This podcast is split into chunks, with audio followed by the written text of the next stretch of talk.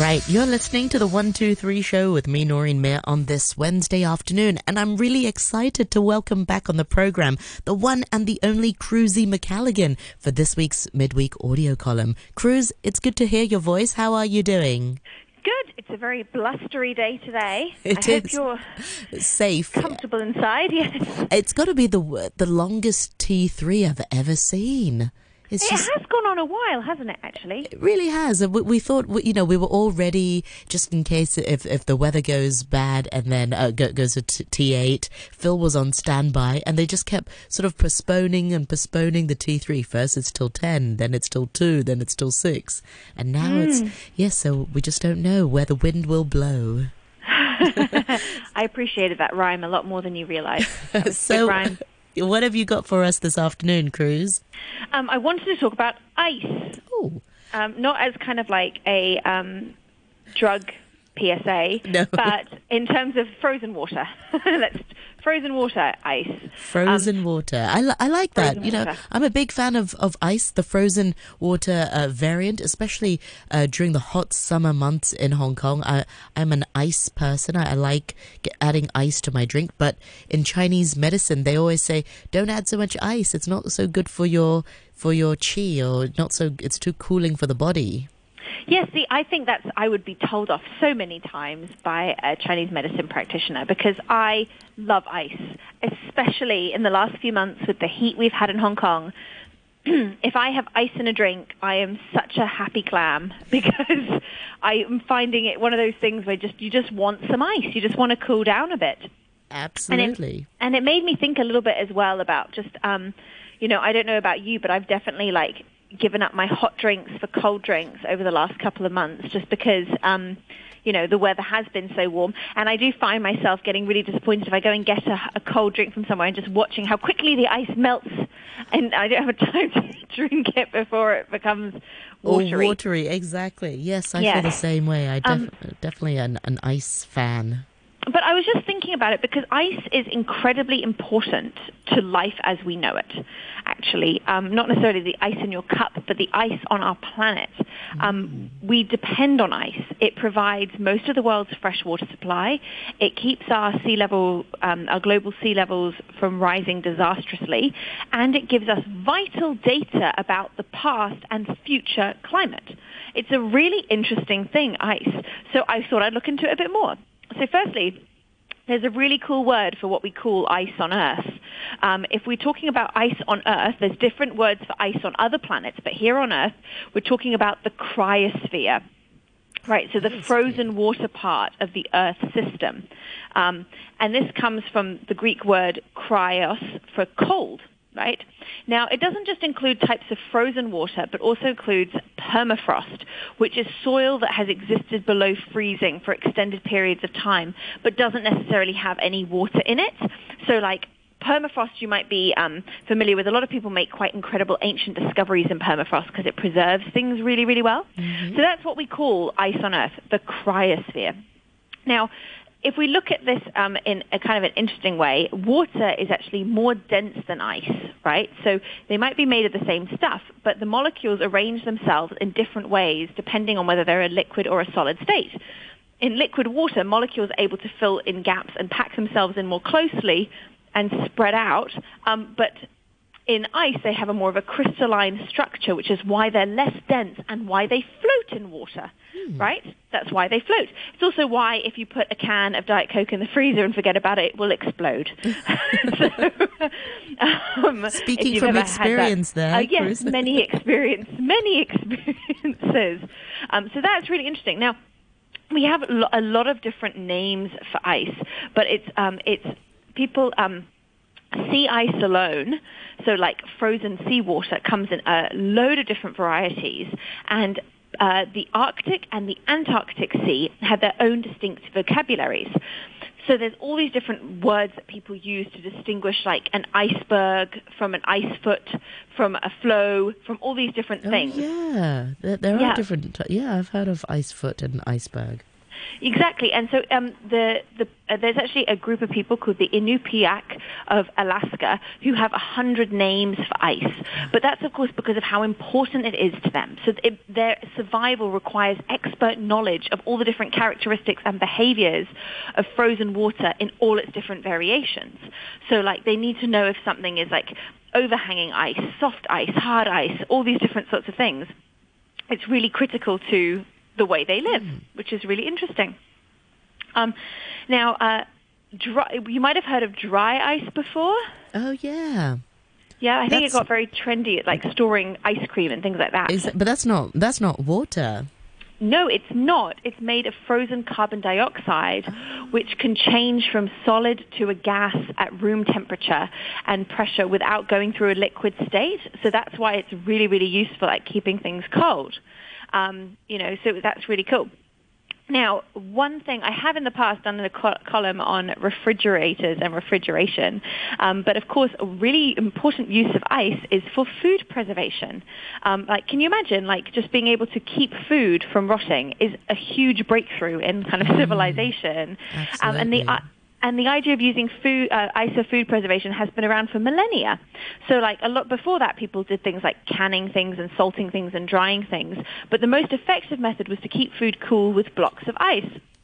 And so in the early 1800s in the U.S., ice harvesting became an industry where there'd be horse-drawn ice cutters pulled thick blocks of ice from frozen lakes for use in insulated ice houses and cellars. Right, and then by the end of the 19th century, people had ice boxes at home and electric refrigerators and things like that.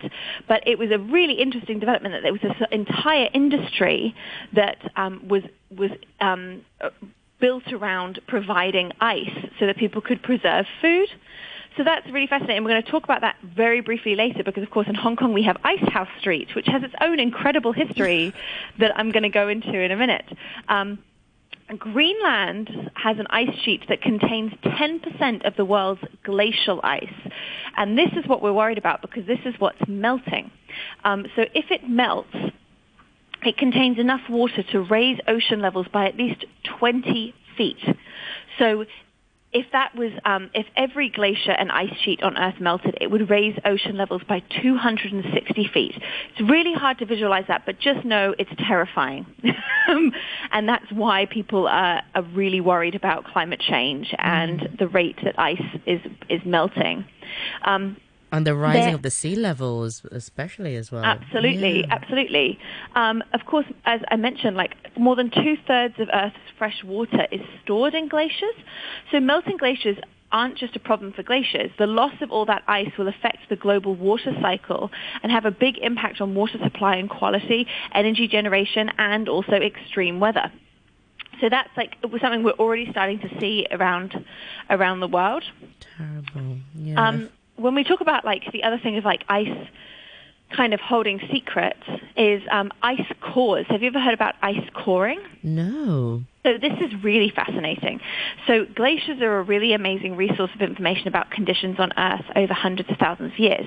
So climatologists do this thing where they go to a glacier and they drill a cylinder-shaped sample of ice, like a tube, like sticking a huge tube down into the ice as far as it can go.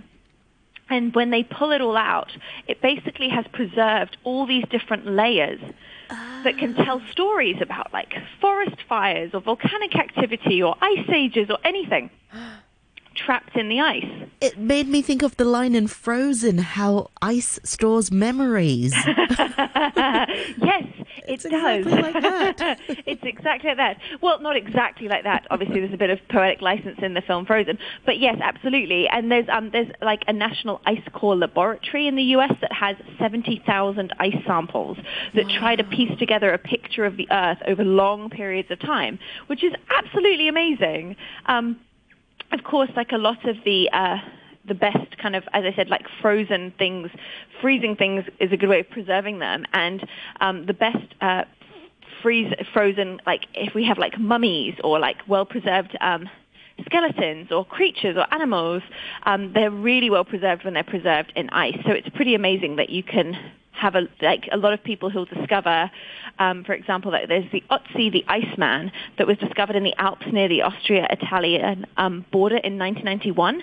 It was a 5,300-year-old corpse of a man, and it looked pretty good considering it was 5,300 years old. You know, you wouldn't have thought it was as old as it was. So it can be quite a remarkable thing in that way. Now, exactly. Sorry, go ahead. No, go on. I'm fascinated about it. I had no idea ice was so interesting. Oh, it's really fascinating. And of course, like another thing, you know, another benefit of ice is that it reflects a lot of the sunlight. Obviously, when we think about ice, it's quite bright. If you think about people who are lucky enough to do lots of skiing or snowboarding, they're always wearing glasses because sun bounces off the white snow and ice. You know, it's bright, and that's reflecting sunlight. It's a way of cooling our planet by having ice on our planet. So it's a really important part of our we depend on life. Life depends on ice, which is a weird statement to say. But as I mentioned, here in Hong Kong, it's very interesting. So if we go back to like Hong Kong's kind of British colonizers, when they first came to Hong Kong from like the United Kingdom, I guess they were probably all sweating buckets because it's really hot here, right? It's humid and it's sticky and it's hard to get over it. And so, of course, for a lot of these people who were here in Hong Kong from other places, who were finding it really hard to escape the heat, as we know, they all made their gigantic homes on the peak so they could be a little bit higher and a bit cooler up the hill.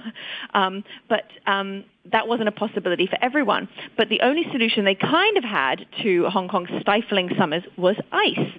And so they had, by the 1840s, there was no way of freezing water in our city. Like, if you imagine it, like, there's no technology to freeze water. So can you imagine it'd be so hot all the time. You just couldn't get something nice and cold and icy. So instead, ice had to be imported from North America to Hong Kong, brought over on large ships, where it was stored at the settlement's first ice houses. And so that's why we have, like, you know, Ice House Street, because that was one of those places that these huge blocks of ice that were brought over from other countries, which is just mind-blowing in itself. Exactly. It's like the ultimate luxury.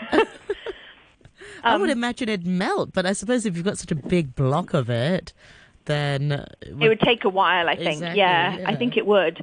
And of course, this happened in about 1845. Now, about a decade later, I started entering Hong Kong from northern China, which feels like a lot more economical. It's a bit closer than North America, and it was harvested from frozen lakes and rivers. And so this was a whole industry, and this is why they created this cold storage warehouse to store all this ice, which was Ice House Street. That's the location we know in Central, where the Foreign Correspondents Club is today, right? So this was this kind of thing about this sort of ice as a commodity, which is such a bizarre thing to think about, you know, like it's like it can fall from the sky in total abundance, like we've seen today intermittently during this typhoon, how much rain we've had, but yet it's just in that form, in the form of an ice cube. It is such a luxury. So it's quite remarkable that this sort of happened. And so while there's like this idea that in Hong Kong it was this real luxury thing for, you know, these British colonizers because, you know, I guess that was important to them to put money and resources into ice. What's really interesting is that it definitely it became an exclusively expatriate thing for decades. And as you said, culturally, in Chinese culture, you're not really meant to have that many cool things, right? You're meant to have warm things. Yes. But, you know, right. So it makes sense. Cooling for the body, it's not so good. Upsets the balance.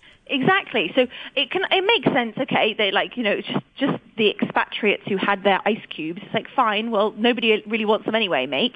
But the point was that this also became interesting with cold storage because this became common in affluent households.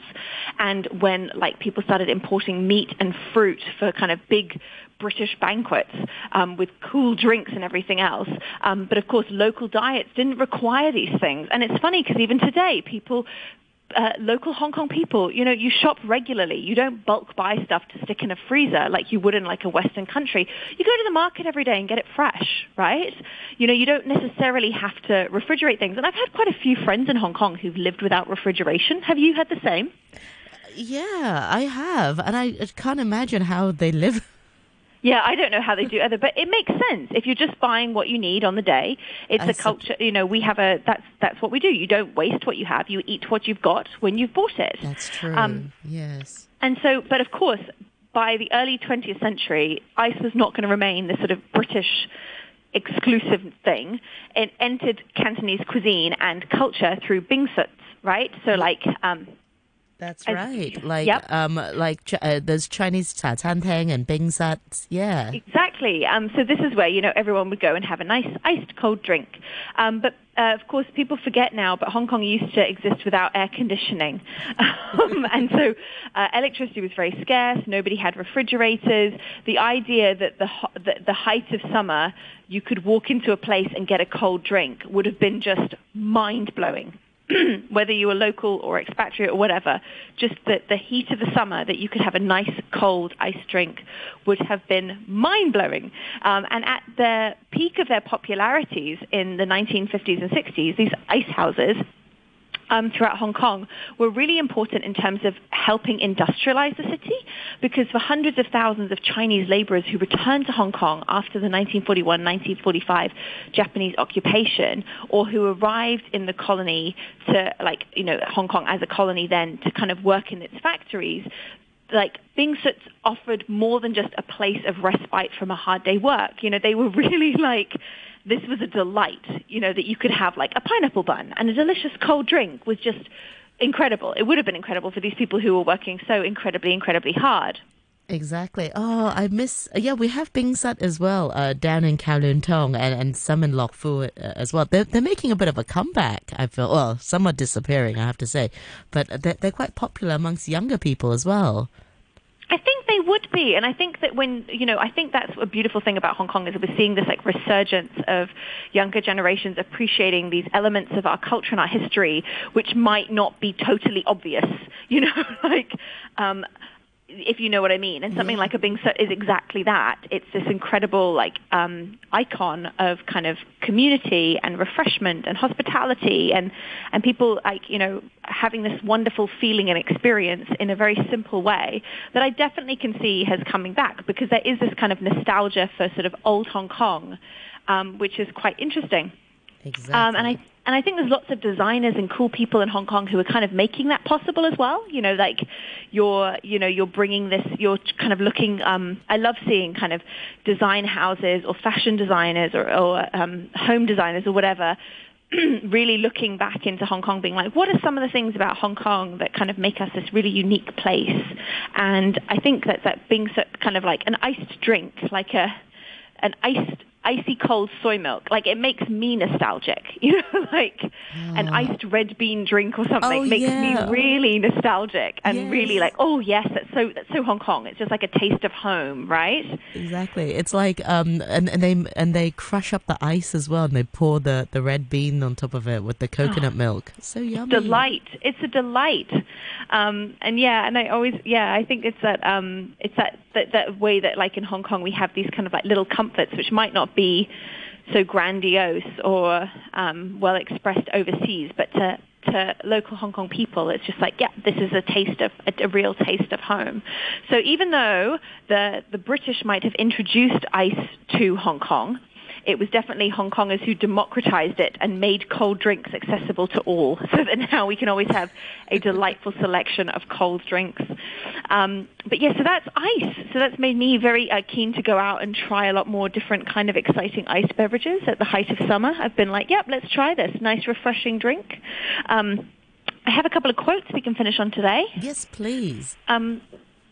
So the first one is from the author Haruki Murakami, who wrote in Blind Willow, Sleeping Woman, that ice contains no future, just the past sealed away. As if they're alive, everything in the world is sealed up inside, clear and distinct. Ice can preserve all kinds of things that way, cleanly, clearly. That's the essence of ice, the role it plays. Wow. I thought that was lovely. Pretty deep. Yeah, I thought it was lovely. And then this other one, which is interesting to think about, because when we talk about ice in Hong Kong, it's obviously the ice we have, you know, within the food and drink we're consuming or in our refrigerators. It's not something we have environmentally. You know, it's not like, you know, you're going to go and see a glacier in Hong Kong, or you're going to get the frost on a hill every few years with everyone racing up to try and find it. But it's not something we have in our environment. But I thought this is a really lovely quote from Robert McFarlane, who was talking about the role of ice in other societies. And he said, "Ice has a social life. Its changeability shapes the culture, language, and stories of those who live near it." Mm. And I thought that was quite remarkable because, of course, for so many places in the world, that ebb and flow of seasons includes the appearance of ice, exactly. Right? We don't really have it here in Hong Kong. We don't have that, no. We just have it in our beverages. Or in our fridge. I remember I used to always want to see snow and ice. My grandma would be like, just open the freezer. Yeah, she's a wise woman, though, because, yeah, it would work. Yes. Well, Cruz, thank you so much for your time this afternoon. Really enjoyed this fascinating chat on ice. I had no idea there was so much to learn about it. I'll look at the block of ice very differently in my drink from now on. Thank you so much, and I look forward to more chats with you next Wednesday. Thank you. See you. And a quick look